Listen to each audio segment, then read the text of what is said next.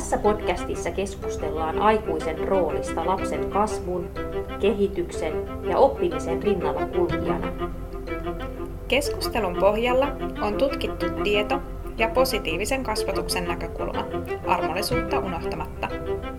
Kuinka rakentaa lapselle mahdollisimman hyvä ja turvallinen kasvualusta? Kuinka auttaa lasta oppimaan mahdollisimman hyvin? Tervetuloa Hunajapurkkiin! Hei ja tervetuloa kuuntelemaan Hunajapurkki-podcastia. Täällä taas Helena ja Selja. Me jatketaan tänään leikin parissa ja meillä onkin siihen liittyen ihan varsinainen erityisjakso.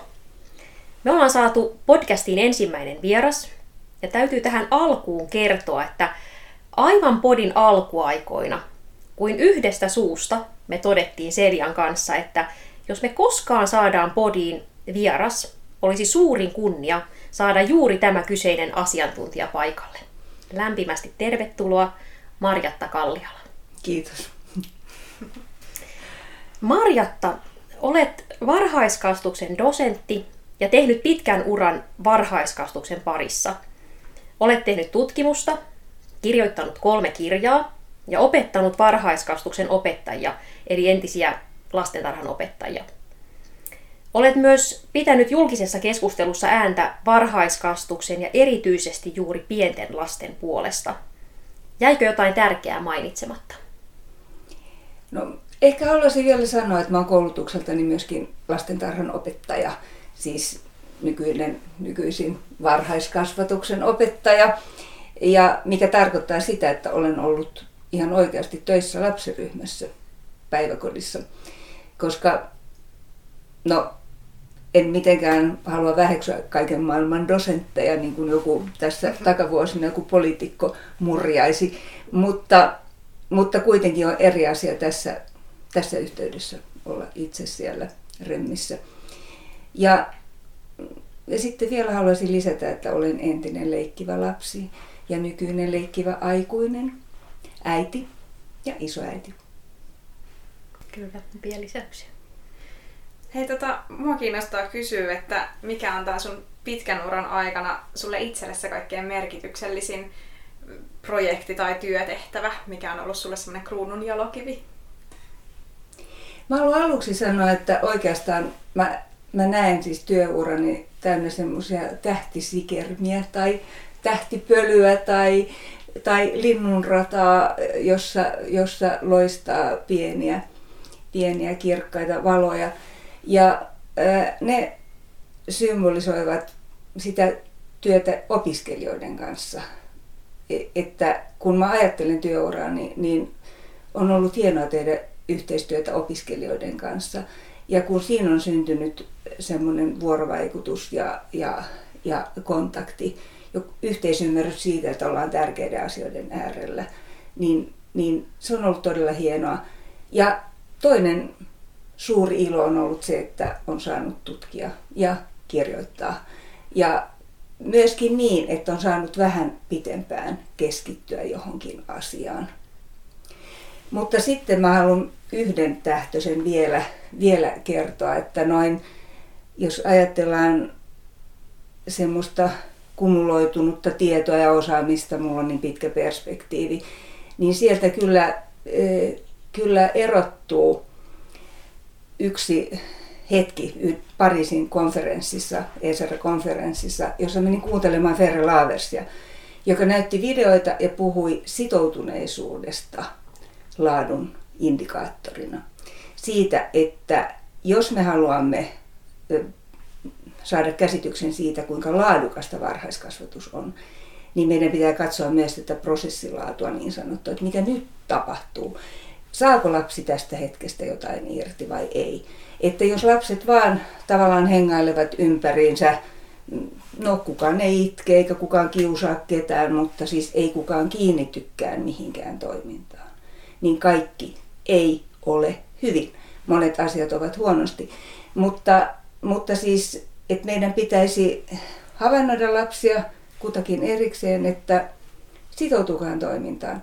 Koska silloin me tiedämme, että lapsi oppii lapsi voi hyvin.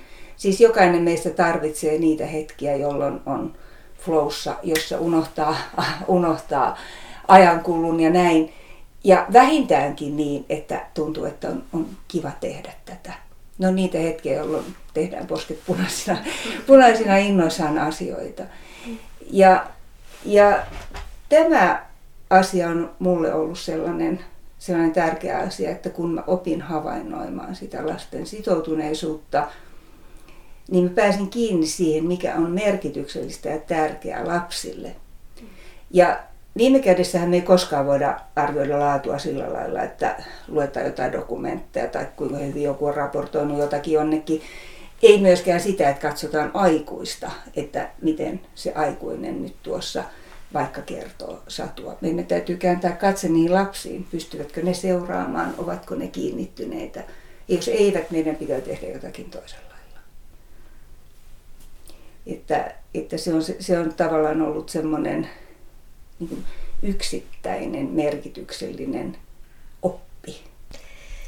No mutta, äh, nyt kun me siirrytään päivän aiheeseen, niin on tuotava esiin, että kirjoitat tällä hetkellä uutta kirjaa leikistä. Millainen kirja tästä on tulossa ja miten tämä idea tästä kirjasta syntyi? Idea tavallaan syntyi vähitellen siinä mielessä, että minulla oli ilo opettaa sellaista kurssia kuin lapsuuden muuttuminen yliopistolla pitkään. Ja sitten lapsuuden muuttumisesta yksi osa on leikkikulttuurin muuttuminen. Ja sen otsikon alla ajattelin, että olisi tärkeää, että opiskelijat saisivat kosketuksen omaan sisäiseen leikkivään lapsensa. Ja niinpä annoin sitten ryhmätapaamisen eh, tehtäväksi kirjoittaa kertomuksen, yksi A4, eh, alku, loppu, alku, keskikohta ja loppu. Ja otsikkona paras leikkini, taikka sai tietysti, tietysti otsikoida sen oman päänsä mukaan, mutta siis se aihe oli paras leikkini. Ja niinpä me sitten ryhmätunnilla käsittelimme näitä, näitä äh, kertomuksia, jokainen luki omansa ja mä olin tietysti ryhmitellyt ne niin, että katsottiin sitten niin kuin yksilön kannalta ja sitten minkälaisia yleisempiä kehityskaaria siinä tuli näkyviin. Ja nämähän olivat siis kertakäyttökertomuksia alun perin. Mutta sitten kun niitä alkoi kertyä, niin ja oikeastaan alusta asti ajattelin, että ah, mitä kertomuksia. Välillä ajattelin, että mulle maksetaan tästä. Että, että mä saan täällä, täällä siis opiskelijoiden kanssa jakaa tällaisia asioita. Ja no, väitellen niitä kertyy. Ja alussa en ollenkaan ymmärtänyt pyytää tutkimuslupia ja opiskelijoilta ja näin poispäin, koska en ajatellut näitä minään aineistona.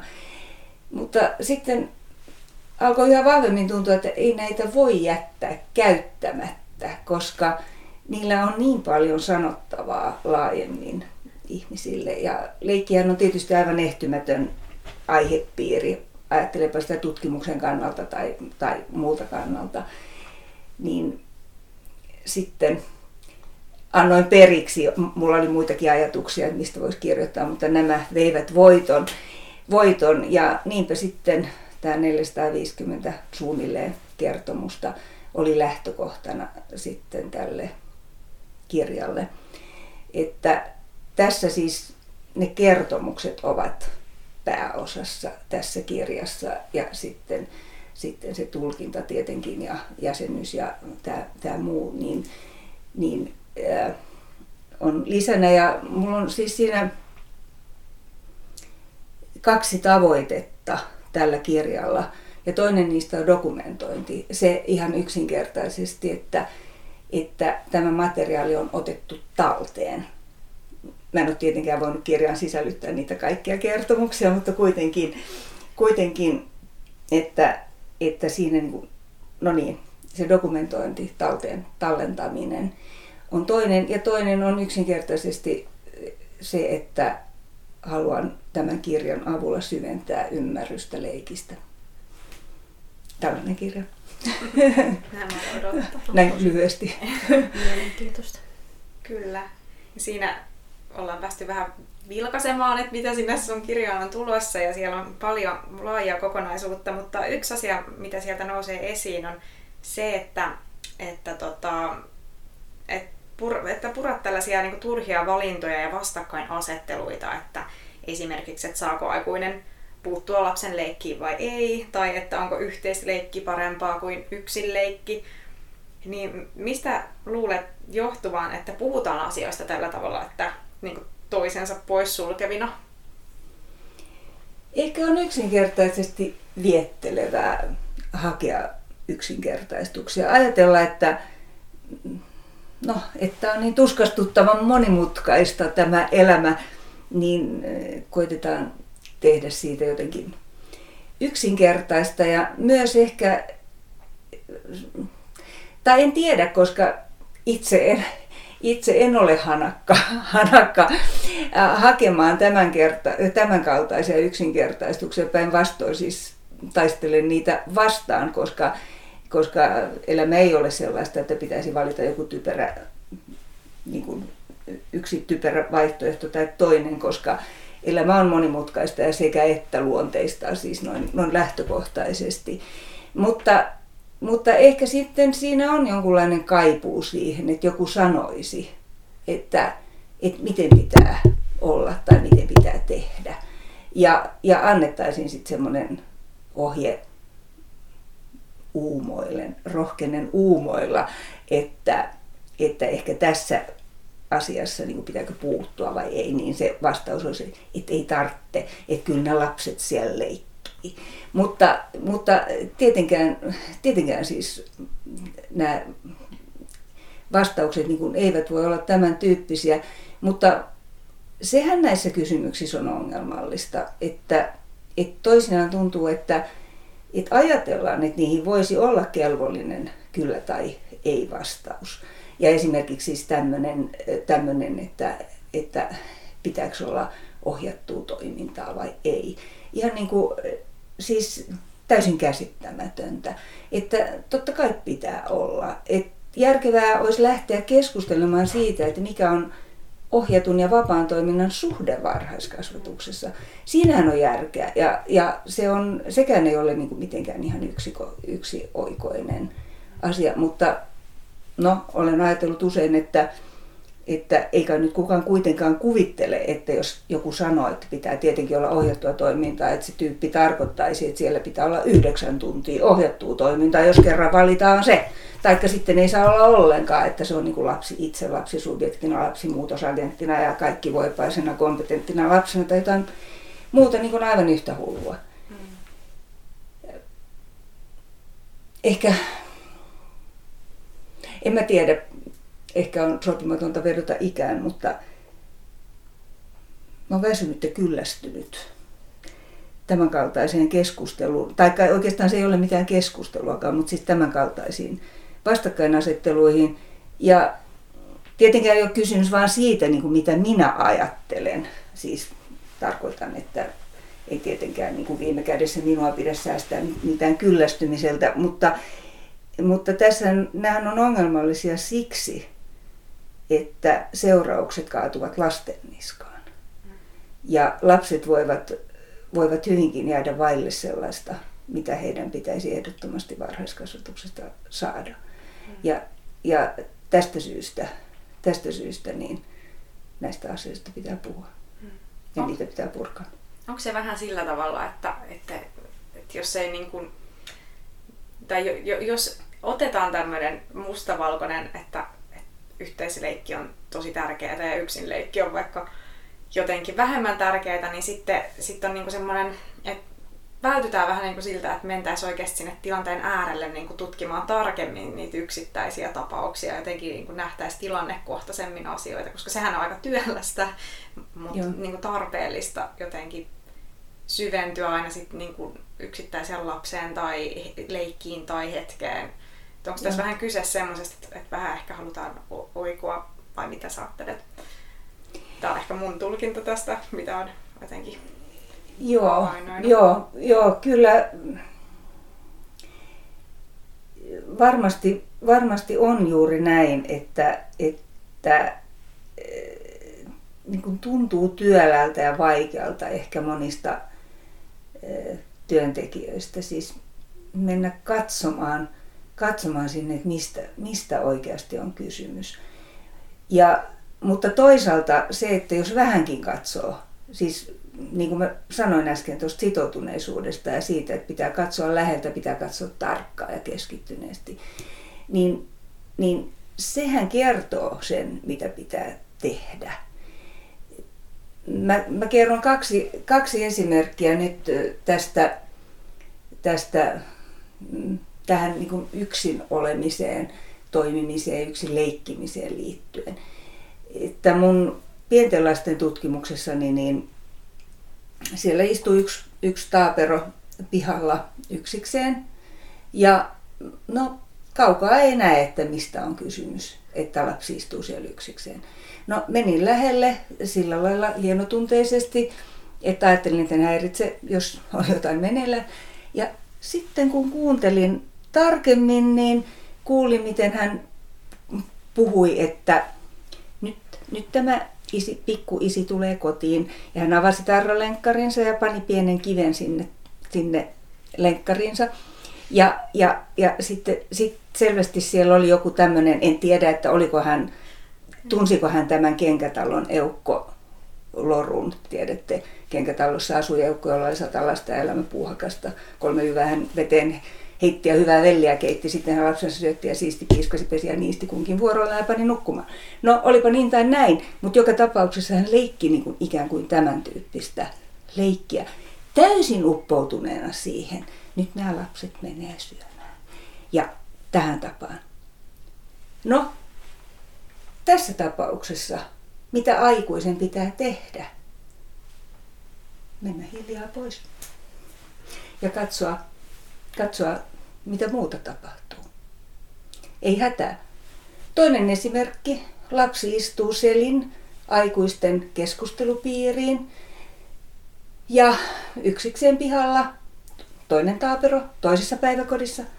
Ja siellä aikuiset puhuvat, että on se kurjaa, kun tuolla Aapulla on ne kauheat allergiat. No, menin katsomaan lasta ja hän itkeä tihutti siellä – kysyin, että hei, että kutittaako sua?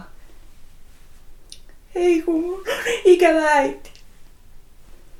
Tässä tapauksessa aikuisen pitää tietää. Siis tämä on, tämä on se pointti tietenkin. Aikuisen pitää tietää, mitä tapahtuu ja sen perusteella ratkaista, missä hän, miten hän, mitä hän tekee, miten hän ottaa paikkansa. Kuka minua tällä hetkellä eniten tarvitsee ja sitten mennä sinne. No, minä ryhdyin tietysti lohduttamaan tätä äitiään ikävöivää lasta. Ja tässä tapauksessa ei ollut edes kysymys leikistä, että olisin mennyt mukaan leikkiin, mutta vähitellen tietenkin sitten, sitten päästään ehkä siihen, että, että voidaan jotain tehdä. Mutta ei saa katsoa lasta kaukaa taaperoa, joka ei tee mitään pitkään aikaan mm. ja olettaa jotakin. Tuossa oli kyllä hyvät esimerkit, jotenkin mm. silmiä avaavat. Mm. Ja myös tunnistettavat. Hyvin, hyvin tunnistettavat. Tämä yksillekin asia on mun mielestä tosi kiinnostava ylipäätään. Ja just on niin tullut pohdittua nyt viime aikoina sitä niin sen paikkaa just vaikka päiväkodissa, että annetaanko yksinleikille samanlainen arvo kuin yhteisleikille tai annetaanko sille ylipäätään semmoista niin tilaa kukoistaa sen just tämmöiselle, mitä kuvailit tätä taaperon mm. ihanaa leikkiä siellä. Niin tota, ja sitten myös se, että vanhemmilla usein liittyy sellaisia ajatuksia, että jos heidän lapsi leikkii yksin, että, että, että tulee vähän huolta siitä, että, että onko hänellä kavereita ja pitäisikö huolestua, niin, niin tota, millaisia havaintoja ja ajatuksia sulla on tähän liittyen, että onko yksin leikki väärin ymmärretty leikin muoto ja pitäisikö me ymmärtää sitä paremmin? No, ajattelen kyllä, että, että yksinleikkiä ei ehkä ymmärretä riittävän monipuolisesti. tässä jälleen tekee mieli sanoa näistä, näistä vastakkainasettelusta, että, että lähtökohtaisesti tietenkään, tietenkään puhuessani en ajattele, että jos joku leikkii yksin, niin sitten se aina leikkii yksin eikä koskaan muiden kanssa. Taikka päinvastoin, että, että joku niin kuin, leikkii aina vain muiden kanssa. Että lähtökohtaisesti voi ajatella, että yksin leikkiessään lapsi tai ihminen yleensä aikuinenkin on yhteydessä itsensä, mikä on hyvin tärkeä asia, että, että osaa olla itsensä kanssa. Ja tänä päivänä ehkä se on vielä arvokkaampi asia kuin aikaisemmin, kun niin kuin Sherry Turkle sanoo, että ensimmäisen kerran maailman historiassa emme ole koskaan yksin, emmekä ikävystyneitä. Siis nyt puhutaan siitä, että, että voidaan olla vaikka älypuhelimen kautta aina yhteydessä johonkin, joihinkin muihin. Ja on ehkä vaikeaa niin kuin, rauhoittua olemaan itsekseen niin voi ajatella, että sen semmoisen itsensä kohtaamisen ä, alkutaipaleellakin jo, niin kuin vaikka tämä kenkätalo, kenkätaloa leikkivä lapsi, niin, niin on, tekee, tekee tärkeitä asioita ja, ja on tärkeää, että saa tyydytystä sellaisista asioista. Ja siis suinkaan ei pidä ajatella, että kun joku leikkii yksin, niin se tarkoittaa siis sitä, että se nyt ei osaa leikkiä muiden kanssa. Taikka jotenkin, että se pitäisi äkkiä hätistää leikkimään muiden kanssa. E, tietenkin luonnostaan on niin, että yksin leikkimiseen päiväkoti ei ole paras ympäristö. Mutta silti sielläkin pitäisi olla, mun mielestä tämä toimii hyvin, tämä, tämä yksi taapero-esimerkki. Että samalla lailla niin kuin muissakin, että jos lapsi vetäytyy ja näkee, että hän on sitoutunut ja siellä on meneillään jotakin tärkeää, niin, niin sitä pitää varjella ihan niin kuin sitoutunutta yhteisleikkiäkin. Tämä on jotenkin ihana, koska mä, mä, mä itse samaistun tähän yksinleikkiin tosi vahvasti, koska mä oon ollut kova yksinleikkiä ja musta tuntuu, että tai mä myös jotenkin näen, että, että niin kuin nyt aikuisenakin on niitä omia maailmoja tietyllä tavalla ja näin, mutta sitten mä en ole ehkä, tai niin kuin nyt sen huomaa, että ei ole osannut kiinnittää niin kuin opettajan työssä vie, vielä tähän niin paljon niin kuin silleen huomiota, että tässä just oppii niin kuin ehkä avaamaan taas silmät niin kuin päiväkotiympäristössä myös siihen. Että ehkä niin kuin tietyllä tavalla kotona, ja tämä nyt on tämmöinen kärjistetty, mutta aika usein saattaa, että kotona ollaan silleen, että me huoneeseen leikkimään, ja sitten se yksin leikki on niin kuin silleen tavallinen asia, että lapselta Joo. odotetaan, että hän osaa leikkiä siellä yksin tai että hänellä on se joku leikki. Mutta sitten päiväkotiympäristössä, kun me vaikka jaetaan lapsia leikkeihin, niin aina me jotenkin ympätään niitä lapsia yhteen siellä, eikä ehkä niinku ole ollut korvani herkällä siitä, että, että, että näyttää, että olisiko joku oma juttu tällä lapsella, mitä se ehkä haluaisi lähteä tekemään. Että, että tietyllä tavalla se meidän aikuisten tapa niin suhtautua siihen varmasti vaikuttaa siihen, että mitä lapset hakeutuu sitten tekemään. Tää sille, tästä nyt niin kuin tuntuu silleen, että ah, tässä oli itselle työkaluja. Joo, ihan samanlainen tunne. Ja kohta mennään siis leikkiympäristöön, mennään vielä tarkemmin. Joo. Mutta just se, että miten me, miten me kasvattajat mahdollistetaan se ympäristö niin, että siellä on niin kuin kaikille leikille mm. se hyvä siis, tila. Joo, ja tää, tää, joo, kiitos, kiitos tota, tästä, mitä sanoitte. Ja varmasti on juuri paljon näin, niin kuin sä sanoit Selja, että, että moni, monikin lapsi varmasti päiväkotipäivän jälkeen hakeutuu mielellään sinne omaan huoneeseensa. Mä muistan itse, kun mä olin töissä lapsiryhmässä, niin yksi äiti kertoi mulle, että kun, kun se tulee, kun se tulee se, niin tota, tule, lapsi tulee kotiin, niin että se ei jaksa olla muiden kanssa ja, ja että se tarvitsee aika pitkänkin ajan siihen leikkimiseen. Ja mä olen kirjoittanut tässä myös niin kuin yksin leikin luontevuudesta, että sehän on usein myös semmoista niin kuin eh, vuoroleikkiä tai peräkkäileikkiä, että joku aloittaa jonkun leikin ja sitten jakaa myöhemmin sen toisten kanssa, tai sitten välillä, välillä leikin yksin, välillä leikin toisten kanssa ja tähän tapaan. Tarkoitus oli kysyä tähän liittyen vielä, että että tota, mistä sitten just aikuinen tietää, että tuleeko antaa lapselle sitä tilaa siihen yksin leikkiin vai pitäisikö lähestyä, mutta sä vähän ehkä vastasit jo ihan tässä alussa siihen, että just että ne havai, havainnointitaidot on tärkeät siinä, että menee lähelle ja tarkastelee sitä tilannetta Joo. sitten. Joo. Ja juuri näin, että, että kun, kun, siis, kun se pitää erottaa, että onko se lapsi nyt jotenkin, onko sitä hyljeksitty, onko se sen takia yksin, vai onko se sen takia yksin, että se on äitiä ikävä, vai onko se sen takia yksin, että nyt on just sellainen leikki-idea, jota on ihana tehdä yksin. Että, että näin, se, on, se on kuitenkin se avain mun mielestä. Tämä. Toki sitten täytyy mainita, mikä meille on tässä kaikille selvää, mutta sitten on myös ihan, ihan tällaista erityisenkin tuen tarvetta sitten, että, että sit mm. myös ne lapset, lapset jotka, jotka tarvii, tarvitsee apua siihen, myös siihen yhteisleikkiin sitten, mutta sitten taas toisaalta ei mennä tähän nyt sen syvemmin, mutta se vaan, että sitten heillekin lapsilla ajattelen, että sitten kun se oma leikki saattaa olla vaikka, että sen auton kanssa mennään siellä pitkin, pitkin sitä seinää mentäisiin vaikka koko päivä, niin sitten, että jos sitä yhteisleikkiä harjoitellaan, niin sitten kuitenkin annetaan myös sille yksinleikille sitä tilaa, koska se on selkeästi lapselle semmoista tyydyttävää ja tärkeää ja semmoista Joo. palautumisaikaa, mutta Joo. Mutta et ihan vaan mainittakoon se, että, että, että tämäkin on... Niin jo, jo, ja, tä, ja tä, se on välillä ajattelin, että on yhtä tärkeää sanoa, että kun sanon näin, niin tarkoitan tätä, mutta en tarkoita mm, tätä. Niin, että kiitos, että, kiitos että, että, että sanoit tämän, että se siis haluan vielä kanssasi tähdentää sitä, että ei myöskään ole niin, että, että tavallaan aina pitäisi ikään kuin seurata lasta.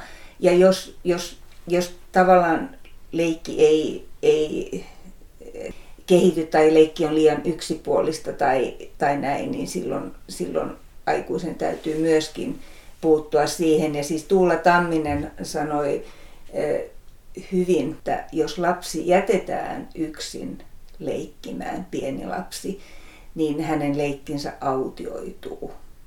Että, että se pitää ymmärtää taas, että, että ei voi ajatella niin, että, että no joo, että, että tuolla se on ja, ja jätetään se, jätetään, niin kuin, ju, tämä on olennaista, että jätetäänkö hänet mm. leikkimään yksin. Jo, se, ja, se, ja, ja se juuri, niin kuin, jos puhutaan näistä, näistä puhtaista malleista ja tämmöisestä joko tai-ajattelusta, mm. niin tietenkin sitten, jos joku, joku aina vain mm. hakeutuu yksin leikkimään, niin sitten täytyy taas miettiä, että hei, että miten me voidaan sitä laajentaa, että, että siinäkin niin kuin tavallaan se sekä että on tietysti se, mitä, mitä tavoitellaan. Mä vielä puhut tuosta sitä lapsen sitoutumisesta mm. leikkiin, mm. niin mikä se on se skaala siinä sitten taas, että lapsi on sitoutunut leikkiin tai lapsi ei ole sitoutunut leikkiin? Mitä siihen no. väliin jää? Joo, juuri näin. Tota, joo, ja me vielä, kun me käännettiin tämä tota, siis on olemassa aivan sellainen, siis tietenkin tästä voi puhua niin kuin, tota, ilman mitään mittaria tai menetelmää. Ja silloin ehkä voi ajatella, että on, ei ole sitoutunut ollenkaan, on kohtalaisesti sitoutunut ja on täysin sitoutunut.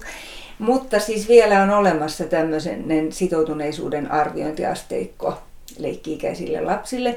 Ja kun me käänsimme tämän englannista se on alun perin kirjoitettu hollanniksi. Sitoutuneisuus on Betrogenheit hollanniksi. Niin, niin tota, kun käänsimme tämän, niin mietimme, että mikä on se termi. Ja käänsimme se vielä sitoutuneisuudeksi, koska pienet lapset eivät ajattele sillä, että sitoudunpa tähän taikka minun täytyy nyt sitoutua tähän, niin tämä asia sujuu paremmin. Aikuisethan pystyvät kuitenkin suuntaamaan askelensa tietokoneen ääreen silloinkin, kun se ei niin kuin lähtökohtaisesti houkuttele. Ja sitten todennäköisesti niin kuin se, kun alkaa vaan tehdä, niin sitten pääsee jonkunlaiseen, ei, vaikka ei flowhun, mutta kuitenkin semmoiseen sitoutuneisuuden tasoon, että se homma sujuu.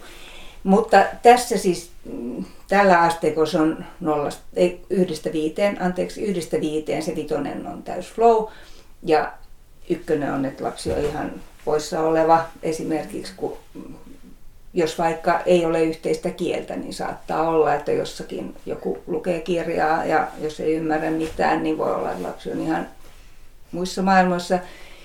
Ja se kolmonen on sellainen taso siinä, että, että no asiat etenevät, että kyllä nyt mä tästä teen teen tätä juttua, vaikka jotakin, jotakin kuvistyötä tai jotakin tällaista.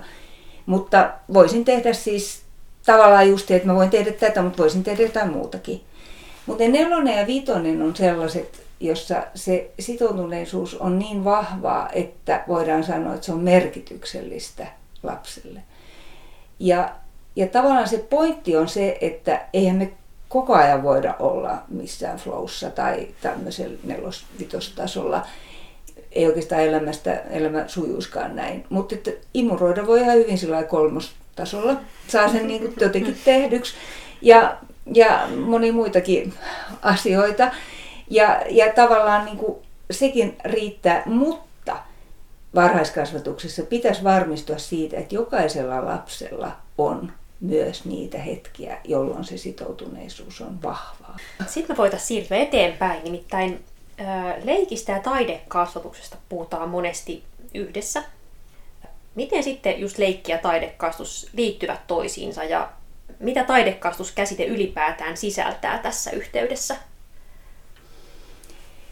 No, ne, ne liittyvät siis hyvin monin tavoin yhteen. Et mä aina äh, ajattelen, että leikki ja taide niin ovat sisaruksia tai veljeksiä, siis hyvin läheisiä ilmiöitä äh, keskenään. Et jos ajatellaan tuommoista kuvitteluleikkiä, roolileikkiä ja sitten, sitten äh, tota, just vaikka teatteria, draamaa, niin missä niin kuin leikki äh, loppuu ja joku muu alkaa, niin sehän on veteen piirretty viiva. No mun siinä pienten tutkimuksessa siinähän oli semmoinenkin muovailuepisodi, missä tämmöinen alle kolmevuotias lapsi rupeaa muovailemaan jotakin ja sitten siitä ehkä vähän niin kuin yhtäkkiä tulee joku lintu tai lentokone.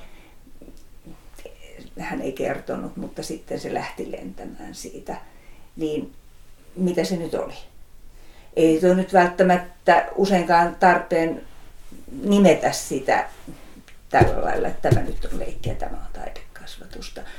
Mutta, mutta myöskin, myöskin, jos ajatellaan vaikka sanataidetta, niin, niin kyllähän siis kaikki, kaikki sadut ja tarinat ja tämmöiset, niin ruokkivat mielikuvitusta ja, ja, ja sitten ne voivat, voivat siirtyä, siirtyä hyvin sujuvasti siitä lasten leikkiin ja, ja no niin, että missä, missä siis joku alkaa, missä, missä toinen loppuu. On myös joskus ihan kiva lukea jotakin vaikka lasten oikeuksien sopimusta, kun sielläkin sanotaan, että lapsella on oikeus kulttuuria leikkiin, niin se tarkoittaa just tätä, että niiden pitää saada kuulla, kuulla vaikka runoja ja muuta. Ja jos me vaan lapset kysytään, että mitä te haluatte tehdä, niin ei, ei lapsilta voi vaatia semmoista lastenkirjallisuuden äh, asiantuntijuutta.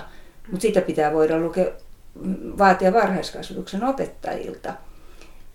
Ja sitä, että sieltä todella valitaan niin kuin, tota, myöskin kuvataidekasvatus tulee mukaan kuvaan, kun valitaan erilaisia kuvituksia – arvokasvatus, eettinen kasvatus tai moraalikasvatus, mistä haluaa puhua, niin mitä arvoja ne välittää ja niin edelleen. Ja näähän on sellaisia asioita, että koko maassa on mahdollisuus, kun meillä on niin hyvät kirjastot. Mm-hmm. Että jos nyt joka paikassa ei ole semmoista näyttelytarjontaa kuin Helsingissä, niin sitten kuitenkin voidaan tuoda monia asioita näin. Mm-hmm. Mutta ne... E, niin. Mm, jos niin kuin mietin just vanhempien näkökulmasta, jotka kuuntelee tätä, niin voisiko niin kuin ajatella just niin, että esimerkiksi että nähtäisiin tällaisissa just vaikka, että luetaan satua tai tehdään muovailuvahalla tai mitä tahansa, niin jotenkin nähtäisi siinä se yhteys leikkiin ehkä vielä niin kuin selkeämmin, ja se, niin kuin, että se saattaa muuttua leikiksi, se saattaa olla leikkiä, ja, ja että, se, että se voi siirtää sinne leikkiin sen sisällön, mitä siinä ikään kuin tuotetaan siinä ta- taiteen muodossa. E- ehdottomasti, että, että jollain lailla tuntuu, että se, mä en kylläkään ymmärrä. Mä, mä kylläkään siis ymmärrä tätä asiaa, että kun vaikuttaa siltä, että, että tässä maassa on aika selvää, että on kiva, että on muskareita vauvoista lähtien ja, ja, ja mitä tahansa, jotain kuvataidekouluja ja, ja pienten tanssiryhmät täyttyy, niin, tota, niin silloinhan siinä täytyy olla se ajatus, että se on hyväksi lapsille. Ja kukaan ei niin kuin siellä ajattele, että me nyt ryhmäydytään pari-kolme kuukautta ja sitten ehkä aloitetaan jotakin. Että se, se tekeminen, tekeminen lähtee heti liikkeelle, mutta jollain lailla, että sitten varhaiskasvatuksessa on onnistuttu tekemään joku ongelma tästä, että, että aikuinen ohjaa jotain. Tämä, mitä sanoit, että, että tota, sitä voisi avata, että juuri niin kuin erityisesti leikki- ja taidekasvatus, niin ne, ne, ne kulkevat ja limittyvät ja lomittuvat parhaassa tapauksessa koko ajan keskenään. Just se, mihin törmää monesti varhaiskasvatuksessa, on se, että, että, tota, että se taiteen tekeminen, niin se on jotenkin sellainen alue, jossa korostuu ne omat, mm. omat niin kuin, vahvuudet tai asenteet. Mm. Esimerkiksi, että mä en osaa laulaa, mm. niin mä en voi tarjota sitä musiikkia mm. tai jotain musiikkihetkiä lapsille niin, niin tota, ää, et, ei ota itseään niin vakavasti siinä tilanteessa, vaan että sä voit vähän niin semmoisen niin leikin kautta lähteä tarjoamaan just jotain mm. kuvataidetta tai sanataidetta tai, tai just sitä musiikkia tuoda sille lapselle. Mutta mut, niin, mut lähinnä vaan sitä, että mitä sä tuumaat siitä, että kun on semmoista asennetta mm. siitä, että et jotenkin, että joko tai, että mm Mä, mä, sanon... mä oon tosi musikaalinen ja sitten Joo. mä voin tarjota, mutta sitten taas toisaalta kuvataide on mun heikkoin, siitä mä en tarjoa sitä ollenkaan. Joo. Mä, mä, sanon, mä sanon ekaksi ensimmäiseksi äh, tuohon sen, että, että äh, työ lasten kanssa, siis varhaiskasvatuksessa, se on aivan loistava siinä, siinä suhteessa, siinäkin suhteessa, että siellä saa harjoitella. Hmm. Mutta, mutta tämähän on omituinen juttu, että eh, niin kuin professori Juhani Hytönen sanoi, että lastentarhaopettajan työ, varhaiskasvatuksen opettajan työ on moniottelijan duuni. Että se pitää tehdä niin kuin mon, monenlaisia juttuja. Ja, ja harvapa nyt on huippu kaikessa. Pitää harjoitella, että silloin mä en ymmärrä sitä, että joskus kun mä koulutin äh, alle kolmivuotiaiden pedagogiikkaa, siis täydennyskoulutusta. Niin siellä sanoi, että no, no kun en mä osaa niin kuin yhtään semmoista tuutulaulua. Eihän voi olla niin, että jos, joskus on niin kuin, kun meillä on tämä elinikäinen oppiminen, elinkautinen, niin jopa, niin eihän voi olla niin, että jossain on niin joku taso, että minä en nyt tällä hetkellä osaa tuota asiaa. Vähintäänkin niin, että että tavallaan voidaan ajatella, että, että myös niin kuin se eh, armollisuus tulee niin kuin sitä kautta, että me ajatellaan, että, että, että me tehdään tätä, tehdään tätä sillä lailla avoimin mielin, niin kuin tehdään, tehdään leikkiä. Eikä se ole pahitteeksi, siis ei lapset meitä teilaa siitä, että jos, jos joku, joku ei sit ihan, ihan menekään niin kuin piti niin mitä siitä? Sitten siitä tulee jotakin muuta. Hmm. Että, ja ja sitten seuraavalla kerralla me voidaan tehdä toisella lailla. Että, joo. Hmm. Mutta tästä, tästä tosiaankin sitten, sitten no tähän jo vastasitkin, mutta, mutta pitää vielä nostaa tämä vielä esiin, että koska mä muistan niin elävästi omasta lapsuudesta ää, ja päiväkodista, päiväkodin yhteiset perinteiset laulu, hetket, laululeikit. Ja siihen tosiaan osallistui ihan koko päiväkoti. Ja nyt tuntuu, että se on vähän semmoinen katoava luonnonvara. Niitä semmoisia yhteisiä, tai, tai niitä saattaa olla, mutta niitä on tosi harvakseltaan. Että ne ei ole semmoisia niin toistuvia, viikoittain toistuvia tota, ää, tapahtumia. Mutta tota, varmaan voidaan todeta yhteen ääneen, että, että niille on paikka. Mm. Ehdottomasti, joo, ehdottomasti. Ja tässä, tässä tota, niin, niin ei myöskään niin, että no tätähän on niin tehty sata vuotta. Lapset ei ole sata vuotta. Ensinnäkään, siis niille se on joka tapauksessa uusi juttu. Ja sitä paitsi, miksi niin kuin tällainen musiikkiliikunta tai tämmöinen, että se on, niin kuin, se on, se on laululeikki, se on draama, kasvatusta, se on yhdenlainen, siis tämmöinen, josta niin kuin tavallaan, jonka voi omaksua ja tarjota, joka ei vaadi, se ei vaadi liikaa keneltäkään. Se on niin kuin, siinä on, on valmiit sanat laulussa, hauskat sanat ja sitten se tehdään näin ja näin ja näin. Ja se antaa sen ja sitten vielä monessa päiväkodissa se rekvisiitta on jo valmiina, että lähestulkoon, tai siis tosi monessa päiväkodissa avaat sen ää, jumppasalin varaston, niin siellä ne, se, siellä ne on, se on pusseissa, on ne tota, päähineet ja kaikki niin. ma- valmiit rekvisiitat, niin. sen kun vaan ne nappaisi niin, sieltä. Niin, juuri ja niin, ja, ja, ja, juuri niin, ja niidenhän niin. Niinku, niiden, pitää, mm. niiden pitää olla siellä. Mm. Tämä on muuten hauskaa, että tässä se toinen on sitten taas tota, prinsessa Ruusunen leikki. Mm. Ja, ja tämä kirjoittaja kertoo, miten hän osasi kaikkein hienoiten koko, koko päiväkodissa tajuttaa päänsä siinä kohdassa, missä prinsessa oh. Ruusunen nukkuu. Ja tämä on hänen niin. rakas, paras leikki, leikkimuistonsa. Itse just mä muistan niin vahvasti ne lauluhetket, että kuinka se on jännittävää, tosi jännittävää mennä sinne saliin, siellä on kaikki päiväkotilapset. Ja mikä se mun rooli siellä lauluhetkellä oli monesti oli se, että mä, mä, mä istuin ja katsoin, mä en halunnut osallistua sinne niihin leikkeihin. Mutta sitten taas äiti kertoo, että mä en tehnyt mitään muuta kotona. Kun sit mä, mä olin mm. niitä just prinsessa ruususta ja mitä muita semmoisia pelineleikkejä, niin niitä mä vaan tankkasin illat, illat toisa perään, pääsin kotiin. Ja mä tein kotona niitä, laitoin huivia päähän. Ja, niin, ja tulee just et, mieleen, että mä Se oli tosi, tosi tärkeä kokemus itselle. Niin, ja tulee just mieleen se, kun me puhuttiin siinä edellisessä leikkijaksossa just siitä, että miten se, kun me puhuttiin siinä ihan niiden mm. pienten lasten leikistä, mutta tämä pätee niin kuin myös päiväkoti-ikäisille, että miten se niin kuin pieni loru tai laulu luo sen niin kuin leikin maailman, että se antaa mm. sen, niin kuin, sen maailman, mihin tarttua kiinni. että siinä se just ehkä kohtaa tosi hyvin, tai mun mielestä mm. tulee, tai to, noista esimerkkeistä tuli se jotenkin hyvin esiin. Että... Kyllä.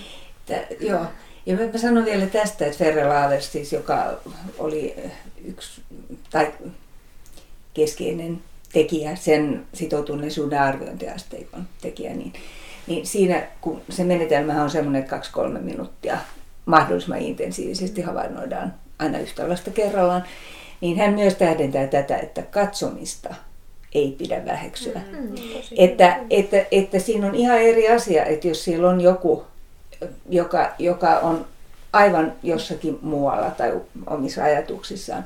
Mutta tällainen, niin kuin sä osallistuit mm. intensiivisesti, sulla oli korkea sitoutuneisuus, se oli tärkeää sulle ja sitten, sitten sä teit sen kotona ja mulla, mm. mä muistan ensimmäisestä paikasta, missä mä olin töissä, mm yhden pienen sarin, joka oli aika ujo ja hiljainen ja mä mietin, että mitä hän se saa näistä päivistä. Mutta äiti kertoi, että kotona käydään läpi, joo, joo. läpi Ihan kaikki. Se on Helena. Joo, joo, joo, joo. Mm. mutta, mutta, mutta että siis nämä, nämä, nämä on just tärkeitä, kun, kun me ta- pyritään tavoittamaan lapsen kokemusta mm. ja siis vastaamaan tähän, että mitä saa päivistään irti. Että, Kyllä. että se, on, se on hyvin tärkeää että tunnistaa myös tämän. Juuri. Okei, äh, eli keskustellaan sitten seuraavaksi hetki leikkiympäristöstä ja leikkivälineistä yleisesti.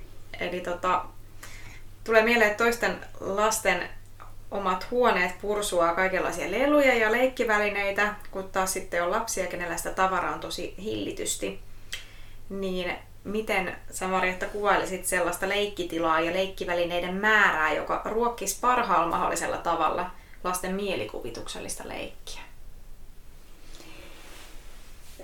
On täysin mahdotonta sanoa, että mikä olisi, mikä olisi sopiva määrä, että sellaista, sellaista varmaankaan ei, ei ole olemassa tai ainakaan itse en halua mennä tuohon ansaan, mutta, mu, mutta, mutta sen sijaan on tietysti hyvin kiinnostavaa ajatella, ajatella leikkiympäristöä, siis sitä esineympäristöä sekä, sekä kotona että, että päiväkodissa. Ja, ja jos ajatellaan nyt varhaiskasvatusta, niin ajattelen kyllä itse, että ilman hyvin rakennettua, ylläpidettyä ja, ja jatkuvasti uudistettavaa toimintaympäristöä, niin ei kyllä pysty kunnialla suoriutumaan ja selviytymään niistä tehtävistä, mitä, mitä siellä, siellä, siellä varhaiskasvatuksessa on. Ja se on, niin kuin, se on, se on aivan olennaisen, olennaisen tärkeä asia. Että mm, mun on tehnyt suuren vaikutuksen se, mitä mä oon nähnyt tuolla, tuolla maailmalla, siis Englannissa, Skotlannissa, Hollannissa, Kanadassa, niin kun mä oon nähnyt, että miten suuri ryhmä lapsia tulee tilaan ja sitoutuu toimintaan, taikka sitten yhden kerran valitettavasti vähän myöhästyin. Se oli, se oli semmoinen ystäväperhe, jonka, jonka poika oli yksityiskoulun nursery schoolissa Lontoossa. Siis siinä ryhmässä oli 51 neljävuotiasta poikaa. Kuulitte oikein, 51 neljävuotiaista poikaa. Ei tietenkään niin mitään järkeä siis sinänsä, mutta oli kuitenkin. Oli kuitenkin, ja kun menimme sinne, niin kaikki olivat kiinnittyneitä, sitoutuneita johonkin toimintaan. Mutta kyllä siellä olikin sitten niin kuin niitä. Vesileikki, hiekkaleikki, maatalon eläimet, isot palikat, siis semmoiset niin kuin lattiapalikat, pienet palikat, leegot. En ole missään nähnyt niin pitkää rekkiä Batman-viittoja. Ja sitten siellä oli kotileikki ja, ja niin edelleen. Ja, ja, ähm, no, ja siellä oli sitten kaksi kaksi helpperiä, siis kaksi päiväkotiapulaista tai miksi heitä nyt sitten nimittäisikin. Ja opettaja, mutta opettaja kyllä did some reading, niin kuin hän otti aina vuorotellen yhden lapsen ja ne meni niin kuin muualle. Mutta siis siinä oli nyt sitten kaksi aikuista niin kuin noin vähän katsomassa. Mutta ei mitään. Ne, no, siellä ne leikki. Kaikki. Hmm. Eli siinä vähän niin kuin sit korostui just se niin kuin että aikuiset ei ollut siinä sitouttamassa, mutta se leikki ympäristö sitoutti ne lapset siihen. Nimenomaan. Ja. Nimenomaan. Ja, ja, ja kiitos, kiitos, kiitos tästä kiteytyksestä. Ja, ja näin, näinhän se on, että, että ympäristö kutsuu lasta leikkimään. Että ei pieni lapsi osaa ajatella, että Saattaa olla, että täällä jossain on joku komero, jossa saattaisi olla jotakin leikkivälineitä, jotka mua kiinnostaisi. Et ehkä mä kysyn noilta aikuisilta, että onko teillä jossain täällä jotakin. Ei se niin mene. Ja useinhan se menee juuri niin, että sitten kun moni löytää sen tekemisensä, niin sitten jos on vielä se yksi tai kaksi lasta, jotka, jotka eivät pääse kiinnittymään mihinkään, niin silloin aikuinen voi meidän, mennä heidän luoksensa. Muutenhan voi tulla niin kuin sellainen mustekaamainen olo, että apua, että mitä mä teen? Mm. Mitä mä teen, kun täällä on, mm. niin kuin, ja mua tarvittaisiin niin kuin joka paikassa. Siitä itse asiassa tähän seuraavaan kysymykseen pomppaankin, että me puhuttiin edellisessä jaksossa, että olisi tosi tärkeää, että lapset saisi luoda sitä omaa leikkiympäristöä, kun se auttaa just siihen sitoutumiseen. Niin tota, millä tavoin me aikuiset voitaisiin osallistaa lapsia siihen ja kannustaa luomaan sitä leikkiympäristöä ja missä määrin siinä tarvitaan sitä aikuisen apua. Että mikä se ta- hyvä tasapaino on tälleen, sä tälleen kyllä vastaisit yleisesti tähän? Joo, joo tota, no mä lähden kyllä liikkeelle siitä, että, että tässä asiassa lapset ovat ensinnäkin aikuisten armoilla. Että eipä niillä ole paljon sanottavaa siihen, elleivät aikuiset aktiivisesti sitä, sitä mahdollisuutta tuo ja luo. Ja päiväkotihan on leikkiympäristönä hyvin omalaatuinen siinä mielessä, että siellähän ei ole yhtäkään esinettä, joita niin aikuiset eivät olisi päättäneet sinne tuoda. Siis lähtökohtaisesti näin. Kun taas siis kotona on paljon enemmän mahdollisuuksia niin muokata sitä sitä toiminta, toimintaympäristöä. Että tämä, tämä tota, paras leikki aineisto niin pursuaa myös niitä esimerkkejä, missä siis missä joku tekee viidakkoja, raahaa kaikki perheen huonekasvit johonkin nurkkaan ja ottaa pesuvatiin vettä ja tässä on nyt viidakko, missä voi leikkiä ja, ja, ja mitä tahansa, että se, se, se, se leikki elää siellä ja otetaan, otetaan tekstiilejä ja mitä, mitä milloinkin. Että sen tähden niin kuin päiväkodissa niin, niin tota, mun mielestä liikkeelle lähtö on ensinnäkin se, että tietysti täytyy niin kuin havainnoida, havainnoida niitä, niitä lasten leikkejä ja sitten tarttua, tarttua siis sillä lailla myöskin, että jos näkee, että että aha, nyt tuossa niin pojat yrittää rakentaa viidestä, kuudesta punaisesta muovipulkasta majaa, niin ei siis nyt menesty hirveän hyvin. Niin voi sitten kysymättäkin lapsilta niin tuoda sinne majarimat ja pressut.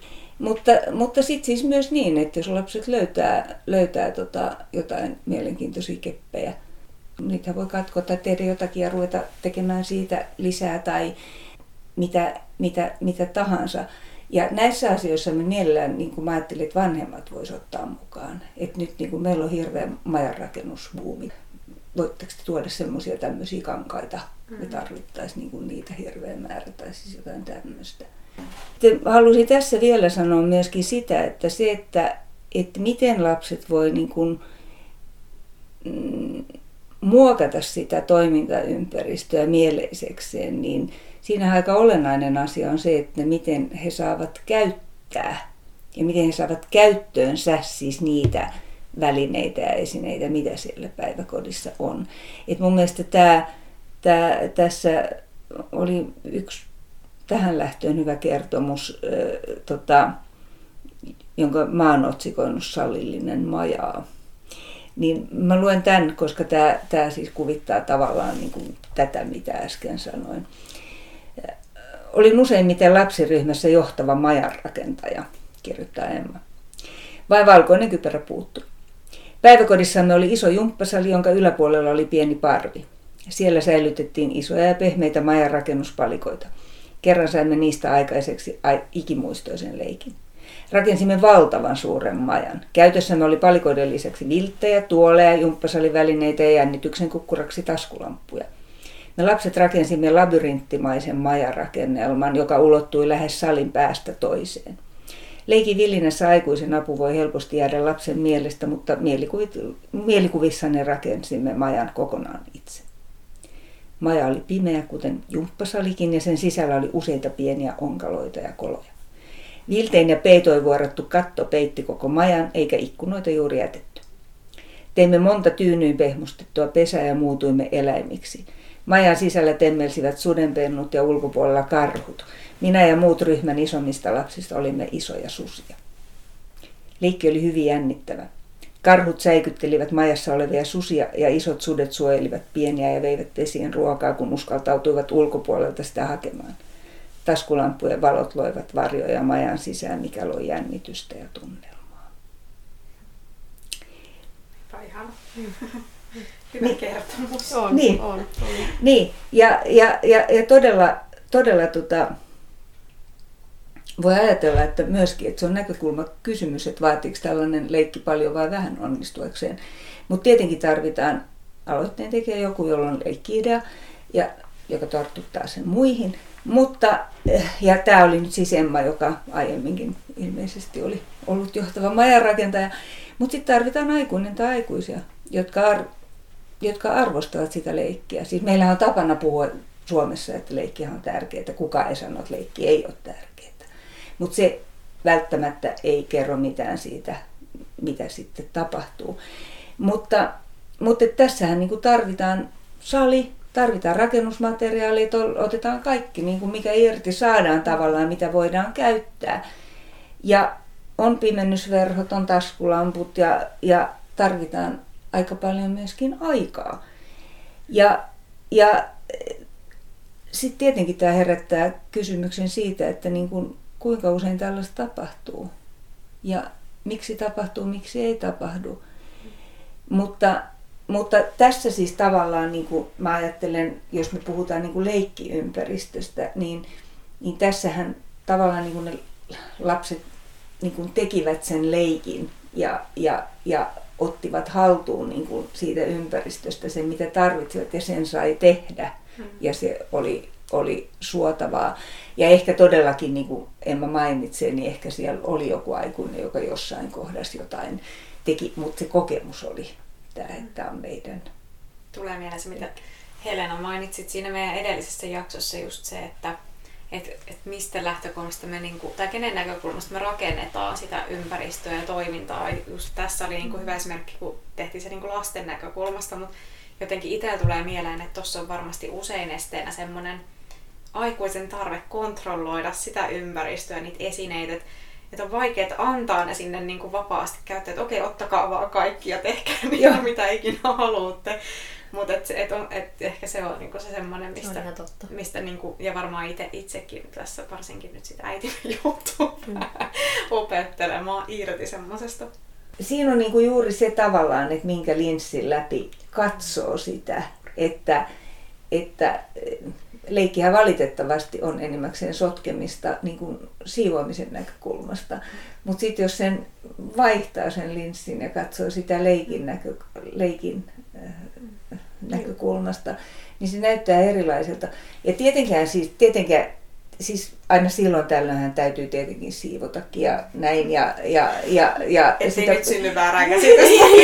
juuri, juuri, juuri, juuri niin. Että, elävästi mun on pakko niin, sanoa. En, en puhu niin kuin täydellisen kaauksen puolesta. niin, niin, kun pakko vaan todeta, kun tänä aamuna just todistin sellaista, että Matias tyhjensi meidän koko, tai mun ton vaatekaapin sieltä niin kuin tämmöinen ketaaperuleikki. Tyhjens kaikki sinne lattialle, mutta siinäkin sitten kun katsoo just niitä, niitä niin taaperoleikkiä linssein niin. sitä, niin, niin. sitten tota, se oli, se oli ihan leikkiä. Ja varmaan hyvin sitoutunut. oli erittäin, Ja mulla, mulla, on, mulla on kans, tota, siis kun mä oon käyttänyt näitä myös kotona otettuja videoita opetuksessakin, niin, niin, niin tota, yksi aivan hurmaava video, siis semmoinen, missä lapsi veti semmoisen apteekkikaapin, tai miksi sitä nimitetään ulos, ja mannaryynit lattialle. Niin, niin kuin miten ihana se oli, ne mannaryynit, miten ihana. Ja siinä tapauksessa äiti sanoi, että no, ne meni jo. että, että tota, ja, ja, ja, näkee, ja näkee taas sen, että miten ihanaa, ihanaa on, että, että niin kuin, kun, kun tämä tarjoutuu t- tällä lailla, niin, niin ok, hyvä juttu, että, että antaa olla. Mutta se ei tarkoita sitä, että joka päivä kaadettaisiin mannaryynit lattialle. että ei, ei niin, mutta, mutta että yksi olennainen asia tietysti on näissäkin se, että niin kun, että osaa tarttua hetkeen. Se, se, se on sitä niin ikään kuin leikin tukemista, mutta myös, myös se voi olla hyvin konkreettista niin kuin näissä näissä, tota, jos ajatellaan tota, tätä leikkiympäristöä, tämä on, tää on kotikontekstissa tämä kertomus, mutta mä luen, luen, luen tämän tarinan vanhan miehen muovikukat. Seinänaapurimme oli vanha ja huonokuntoinen yksin elävä mies, jolle äitini kävi kaupassa. Kun kävimme naapurissa kahvilla, ihailin kirkkaita muovisia tekokukkia, joita miehellä oli paljon. Kun mies kuoli, sukulaiset tyhjensivät asunnon. He kysyivät minulta, haluaisinko jotain. Halusin muoviset tekokukat. Äitini kauhisteli pölyisiä kaameita tekokukkia ja kysyi, halusinko ne todella. Sain ainakin kaksi täyttä muovikassillista tekokukkia, jotka äitini pesi ennen kuin sain ottaa ne kukkakauppaleikkeihin – Askartelimme kavereiden kanssa rahoja ja meillä oli ämpäreitä, joissa kukkia pidettiin, lahjanaruja ja muuta sitomiseen ja koristeluun tarvittavaa aivan niin kuin kukkakaupassa pitää. Leikkiin kuului asiakkaiden toiveiden mukaisten kukkakimppujen sitomisen ja koristelun lisäksi kukkien pakkaaminen sanomalehtiin ja pakettien viimeistely. Siinä, siinä oli myös tämmöinen kotiin kuljetuspalvelu ja, ja, ja tämä Veera kuvaa sitten vielä tarkemmin sitä, että miten, miten pitkään sitä leikkiä leikittiin sitten vähitellen oli jossakin partiojutuissa mukana ja näytelmissä ja siellä sun täällä. Mutta tämä on mun mielestä vaan hurmava esimerkki jälleen siitä, niin kun, että mitä tarkoittaa, kun katsoo leikin näkökulmasta ja mitä tapahtuu, kun aikuinen kuuntelee sitä lasta Ja vaikkei heti ymmärtäisikään, niin kuin, mistä on kysymys, niin, niin lähtee mukaan. Ja mä luulen, että ainakin hyvin suuri enemmistö aikuisista ymmärtää äidin tunteet. Et mitä? Että nuo hirveät muovikukat, että onko ne pakko ottaa, ne on niin pölysiäkin niin kuin kaameita muovikukkia. Ja sitten kuitenkin, kuitenkin että aikuinen ymmärtää. Et mulla, on, mulla on täällä niinku sellaiset luvut, missä on parasta aikuisten kanssa, missä siis leikitään aikuisten kanssa. Ja sitten toinen, missä on parasta, kun aikuiset ymmärtävät. Ja tässä tapauksessa Veeran äiti ymmärtää. ymmärtää. Ja mä ajattelin, että tämä rooli on tarjolla niinku kaikille, kaikille aikuisille.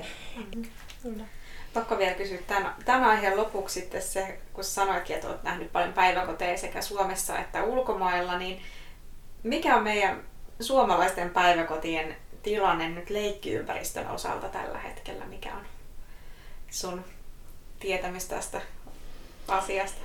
No jos mitään aivan suuremmoista muutosta ei ole tapahtunut tässä, tässä ihan, ihan parin kolmen vuoden aikana, niin valitettavasti päiväkotin toimintaympäristöt ovat aika niukkoja tai anemisia tai jotain sellaista. Siis keskimäärin. Että mä muistan tota, ilmaisupäiväkoti Illuusian, se oli Kati Rintakorpi oli siellä johtajana, niin niiden varaston, jota siis myös käytettiin. Siellä oli kaikkea ihanaa roinaa, mistä voi, mistä voi tehdä tehdä erilaisia, erilaisia juttuja. Mutta, mutta ymmärrän kyllä esimerkiksi Iran Siraj Blatchfordia, joka oli Suomessa käydessään, tästä on jo aikaa sanonut, että kun kysyin ensivaikutelmaa, niin hän sanoi, että kauhean vähän lasten töitä ja joitain toisia brittikollegoita, jotka sanoivat, että te annatte paljon vapautta lapsille, mutta mistä ne valitsee? Kun ei oikein ole niin kuin, mistä valita. Ja, ja tätä on, tämä, on ehkä sellainen asia, joka ei avaudu helposti, jos ei ole sitä vertailukohtaa, jos ei ole itse nähnyt niitä toisenlaisia ympäristöjä. Mutta, mutta niin kuin, mä muistan yhden päiväkodinkin Lontoossa, jossa jos ne lapset tuli sinne isoon tilaan, jos oli kotileikki ja sitten jotenkin sairaalaleikki oli ajankohtaista silloin. Ne oli tehneet vain limskakoreista ja jostain tyynnys niin kuin sängyt ja keränneet kaikki kamat sinne. Se oli yhdessä nurkkauksessa ja, ja sitten mä oon nähnyt monessa paikassa, siis Hollannissa, Kanadassa ja, ja Britanniassa, niin esimerkiksi semmoisia niin palikoita, että niitä on niin paljon, että niistä voi rakentaa niin ison rakennelman, että lapsi mahtuu sinne sisään. Se ehkä kuvaa sitä tarjontaa. Että Suomessa ei ole. Ja, ja sitten, sitten siis jos, jos ajatellaan sitä, että, että joskus mä oon kuullut niin valituksia siitä, että ei nämä lapset osaa leikkiä tai en osaa leikkiä niin kuin ennen, niin mielestäni on liikaa vaadittu, että esimerkiksi kolme vuotta putkeen joku lapsi innostuisi siitä pienestä Lego-laatikosta. Sillä ihastuisi ikin hyväksi niin kuin joka päivä uudestaan, että ai se on ihanaa, kun se on täällä vielä. Että, et, että kyllähän niin kuin, sitä toimintaympäristöä pitäisi, pitäisi muokata ja siellä pitäisi olla paljon vaihtoehtoja. Että semmoinen Simon Nicholson ää, 70-luvulla Nicholson esitti tämän loose parts theoryn, eh, jossa, eh, jonka ydinsanoma kiteytyy ajatukseen niin kuin vapaasti liikuteltavien, yhdisteltävien ja muunneltavien elementtien vaikutuksesta luovuuteen. Ja siis voi sanoa, että luovuuteen ja siis leikkiin. Ja hän sanoo näin, että missä tahansa ympäristössä sekä kekseliäisyys ja luovuus, että uusien oivallusten ja ratkaisujen mahdollisuus ovat suoraan verrannollisia ympäristön muuttujien määrään ja laatuun. Kaikkeahan ei voi olla niin kuin, ja päiväkodissa varsinkaan, mutta just se semmoinen, että sillä olisi sellaista materiaalia, niin kuin, mitä, voi, mitä voi muunnella, muunnella, mistä voi rakentaa, mistä voi tehdä. No tässä onkin tullut jo tosi paljon tärkeitä asiaa ilmi. Ja meidän tämän Hunajapurkin tarkoitus onkin tuoda just tätä kasvatustieteellistä tietoa vanhemmille, mutta meidän toinen tavoite on myös tuoda näkyviin sitä, että mitä vanhemmat saa varhaiskasvatukselta vaatia. Mä tiedän, että sulla olisi tähän paljon sanottavaa, mutta jos tiivistään äh, tähän loppuun, että, että minkä viestin sä haluaisit antaa vanhemmille siitä, että, että mitä he saavat vaatia lapsensa päiväkodin henkilöstöltä leikin näkökulmasta ja leikin suhteen?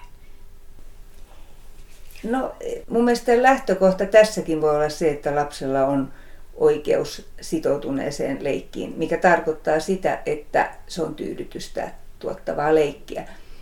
Ja, ja tavallaan tästä voidaan johtaa se, se kaikki muu.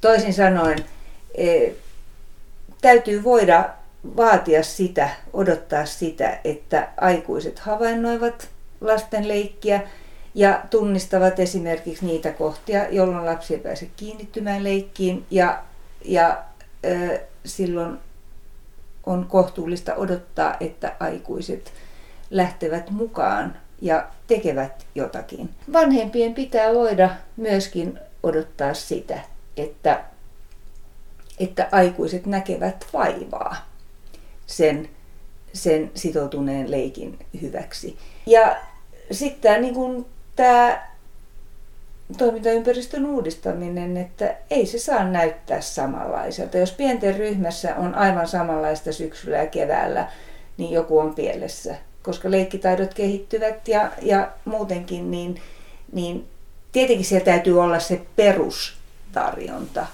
Mutta, mutta että sitä pitää uudistaa. Meidän pitäisi luoda, luoda sellaista kulttuuria myöskin, että jossa vähintäänkin arvostettaisiin sitä, siis ensimmäisenä askeleena niille, joilla on vaikea leikkiä, niin sen puheen pitäisi olla, että ihanaa, että sä oot siellä leikkimässä. Mm. Et, et musta tuntuu vähän vaikealta, mutta ihanaa, että meidän ryhmässä on yksi. Mäkin kokeilen. Mm. Huomenna mä kokeilen. Mm. Mä luulen, että tähän on hyvä päättää tämä, tämä erityisjakso. Ja lämmin kiitos sinulle Marjatta. Kiitos siitä, että saimme juuri sinut meidän podin vieraaksi. Tämä on ollut meille ihan äärimmäisen suuri kunnia. Ja me ollaan tosi inspiroituneita ja näin on varmasti myös meidän kuulijat. Leikki ja leikkisyys elää meissä nyt entistäkin vahvempana. Ja kiitos kuulijat. Jatketaan seuraavalla kerralla. Me päivitetään taas Instagramiin uutta tietoa tämän päivän aiheesta. Heippa! Moikka! Moi!